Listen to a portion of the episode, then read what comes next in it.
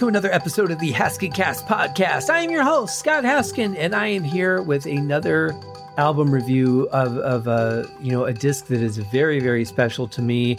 It's one I remember, you know, pretty far back and have listened to it many, many times. It's one that I continue to enjoy to this day. And I thought, you know, this would be a great album to cover. I covered another Michael Schenker album, Assault Attack, with the wonderful vocalist from the album Graham Bonnet and Beth-Ami Heavenstone, who plays many of those songs in the Graham Bonnet Band. And I thought, you know, it's time to move on to another Michael Schenker album. So here we are talking about Built to Destroy. This album is their fourth. I believe it came, that was the next one after Assault Attack. And the lineup on this one is, of course, Michael Schenker on guitar, on vocals, we have Gary Barden. On bass, we have Chris Glen. On drums, Ted McKenna. And on keyboards, Andy Nye. Man, Ted McKenna, what a great drummer he was. Just absolutely fantastic. I'm so glad I had the opportunity to see him perform at Michael Schenker Fest before he passed. Uh, just a, a, brilliant, brilliant player, as you will hear on this album. Very creative drummer.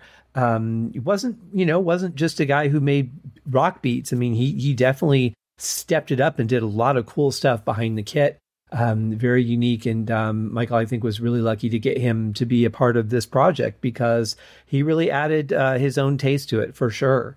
Um, there are nine songs on this one. One of them, the last one called Walk the Stage. I know there was another name for it. I can't think of what it was now, but there was like the, the European version. I think in the American version had two different names for some reason because it's you know it's not like it's an offensive one or anything that that you would have to mask in one country or another. I mean, I don't know. That that stuff gets really weird to me or maybe they just decided to change the name. I don't know. In any case, on this version that I have, it is called Walk the Stage. It is the last song on the album. Actually a very fitting fitting last song, but we'll get to that at some point. First, Let's get to the first song. This one is a rocker. It's a killer song to start your album with, and it is called Rock My Nights Away.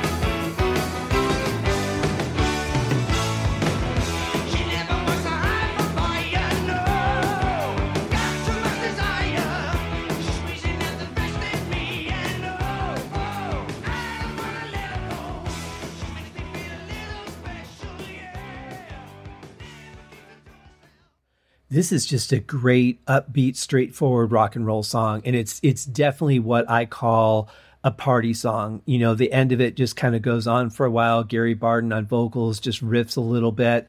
Um, it just it just repeats but it's a fun repeat and it just goes on through the fade and it's one of those songs that i really want to i really want to follow that fade. I don't want the party to end. So to me that's what I call a party song, not like a party all the time by Eddie Murphy kind of song or something that would be like played at a party.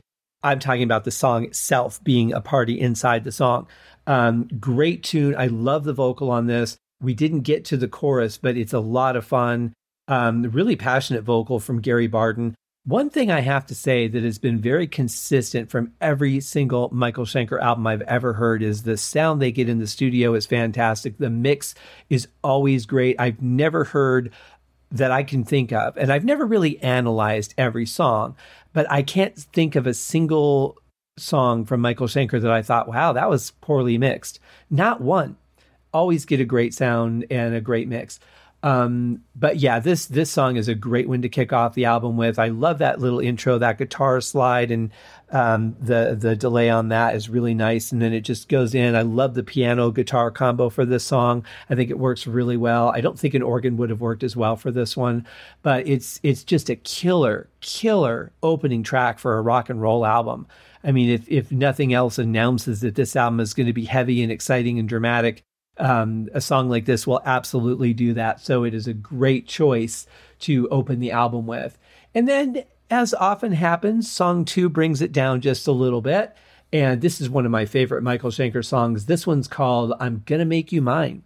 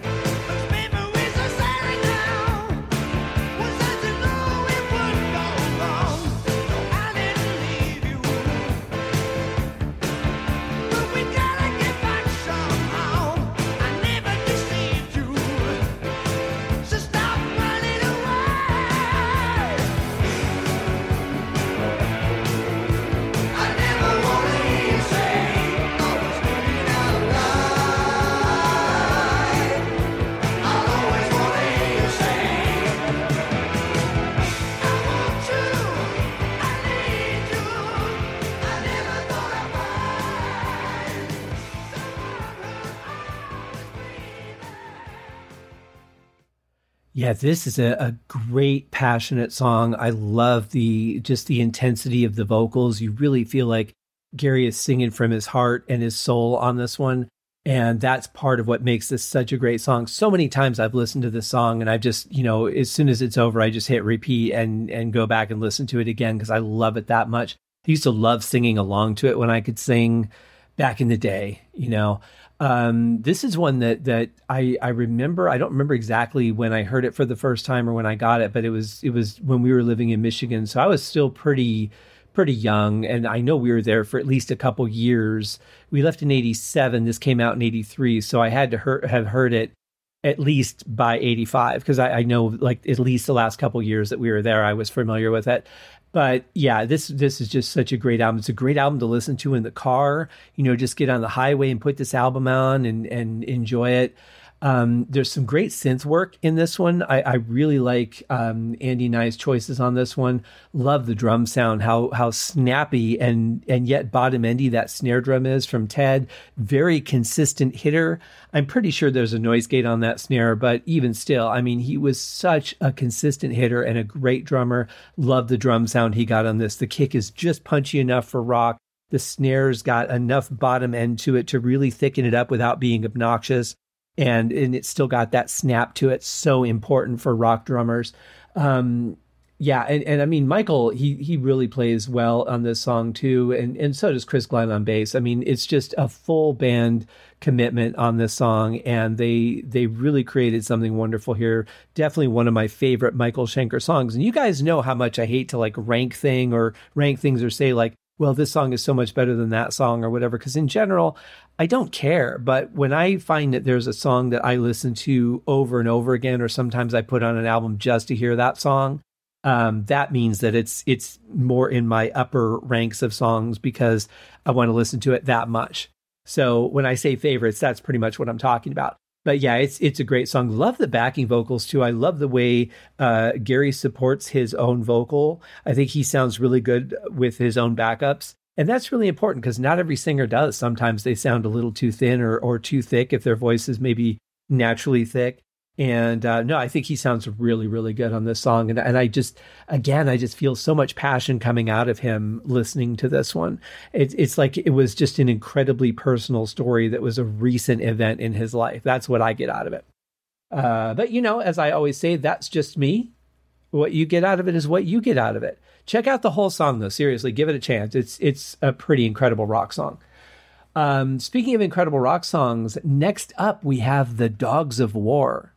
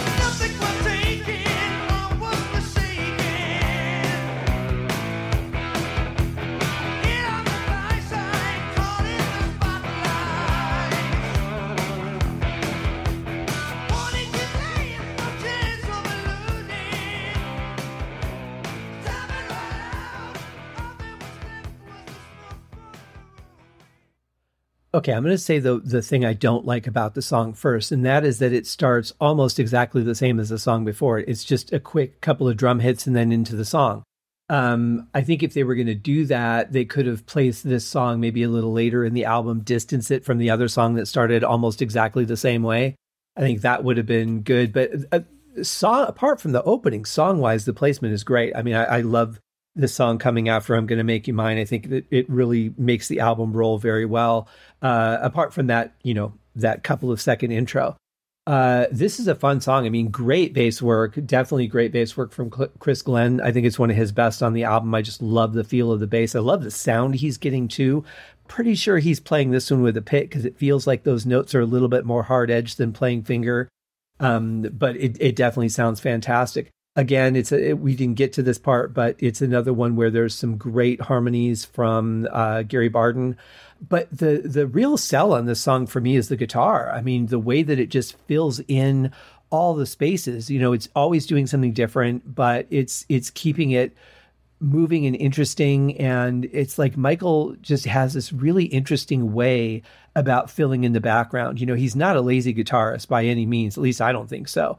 I think that he's he's always doing something different, always something creative. There's typically a, an extra layer or two in there where he's doing some just effects or some cool notes or whatever. Um, I really like the slight flange on the guitar. I think it's just enough to not be overkill and that is a real fine line sometimes. But on those those little solo parts, um, there's there's just a gentle flange in there that I'm hearing, which is really nice. Um, but I love his his sound. I think the opening solo could have been slightly louder, but apart from that, uh, just a, another great sound, and it's a good tempo too. You know, it's it's a big story to tell. You know, when you're talking about war, but it's like if the tempo was a little faster, I don't think it would work as well. I think they found just the right lane to put this song in, and uh, I think it's it's another great song on this album. Um, next up is another one of my favorites. This one features keyboards a little bit more, and it is called "Systems Failing."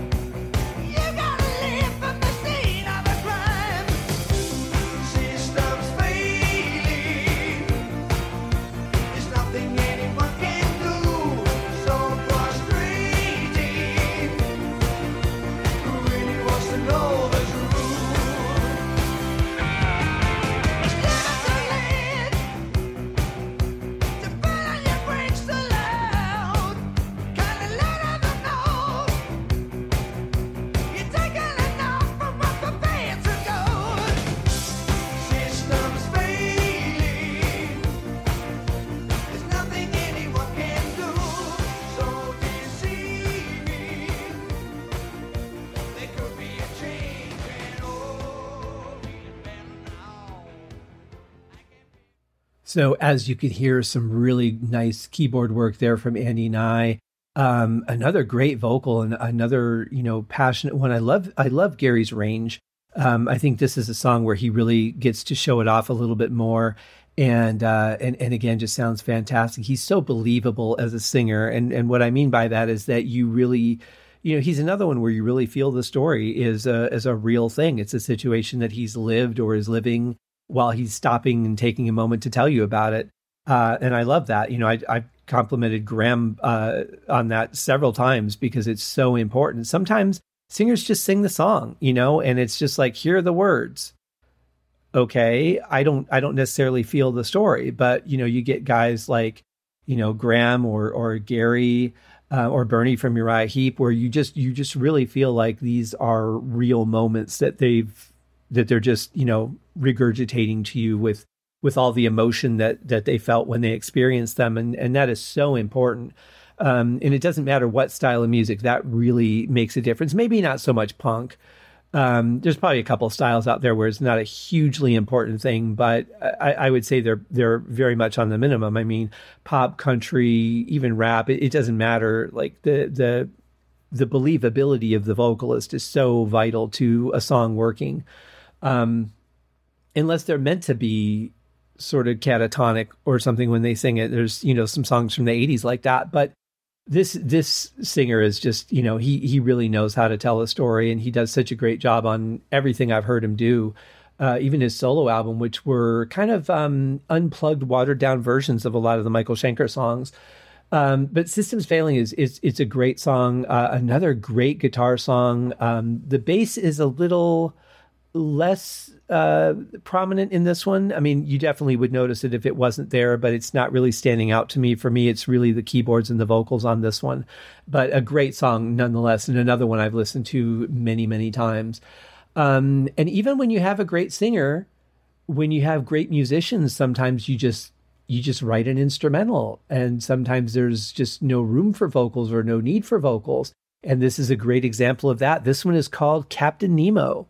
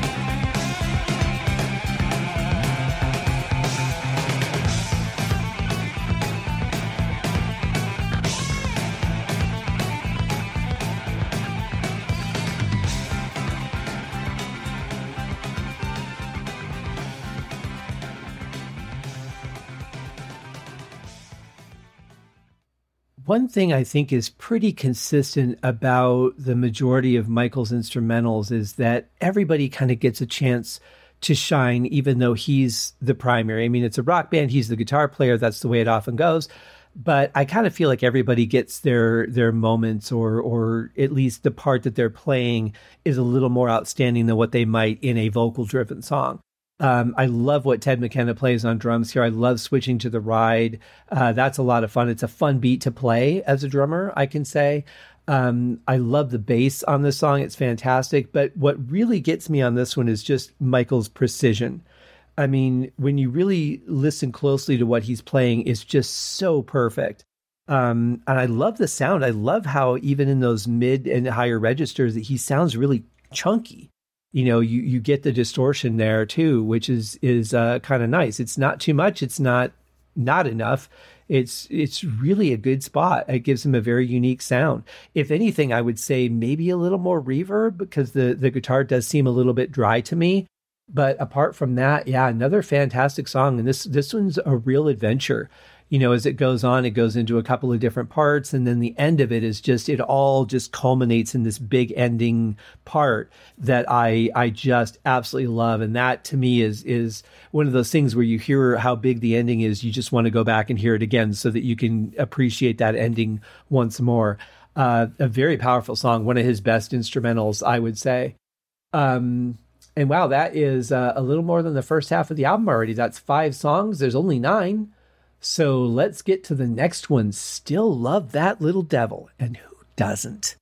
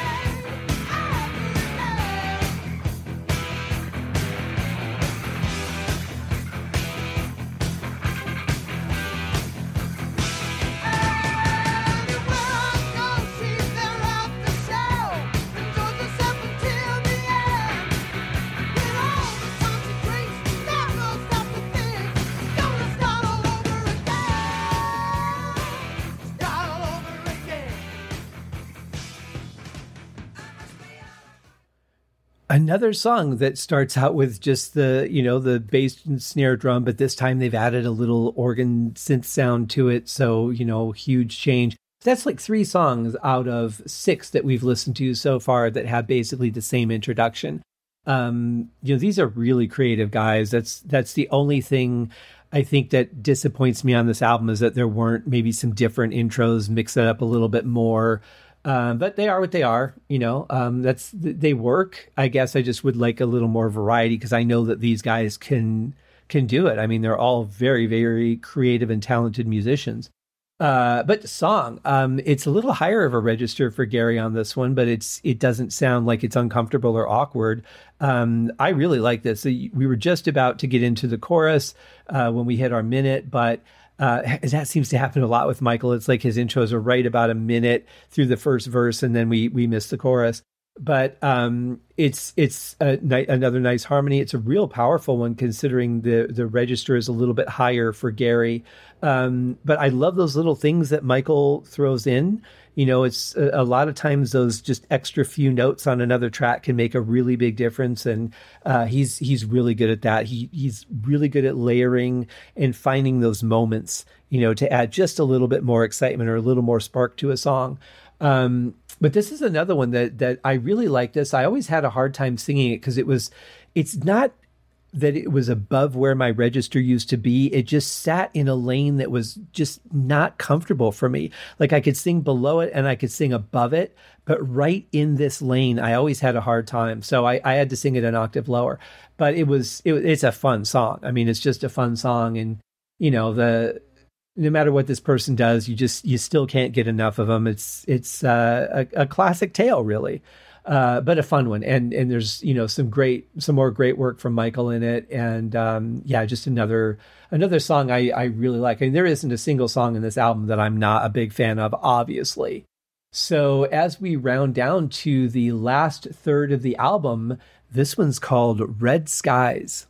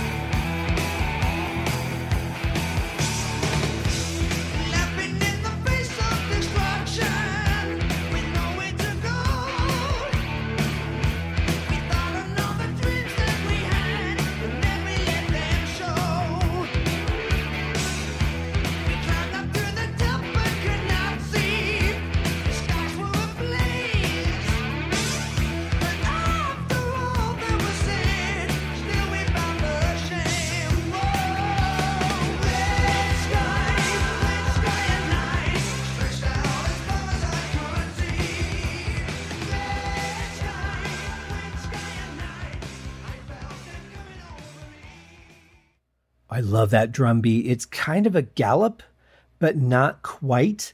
Uh, I, if I remember right, towards the light, later part of the song, it does turn into a little bit more of a gallop, but it, it's like a, a, half gallop almost.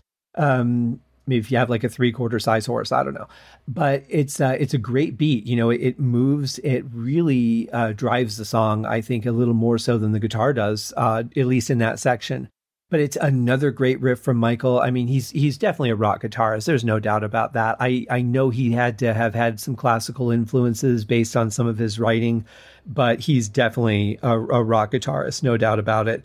Um, this is back more in the the range that I like to hear Gary, and it's nice to hear him sing in the upper ranges a little bit now and then. But this is like where I really enjoy his voice the most, where he feels the most comfortable for me. And um, definitely a great guitar song. There's some really good playing uh, as the song progresses and, and going into the end section of the song. Um, just another, this is another one of those songs where you like, you want to follow it into the fade because there's cool stuff happening. You really kind of don't want it to end.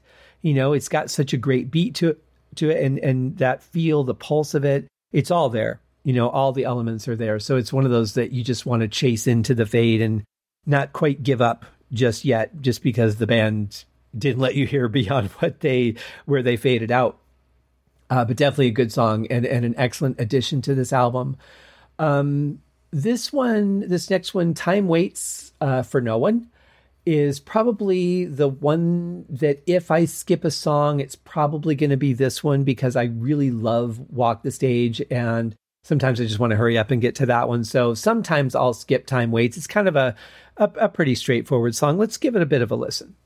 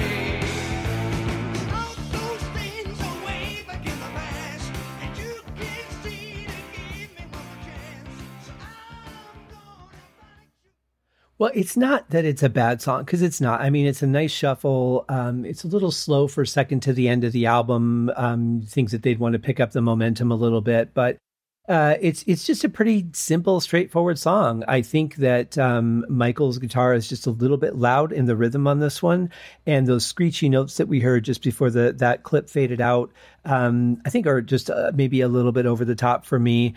Um, and I also I, I don't like Gary's voice as much when he tries to sing in that lower register, and they put a little bit of flange on there to sweeten it.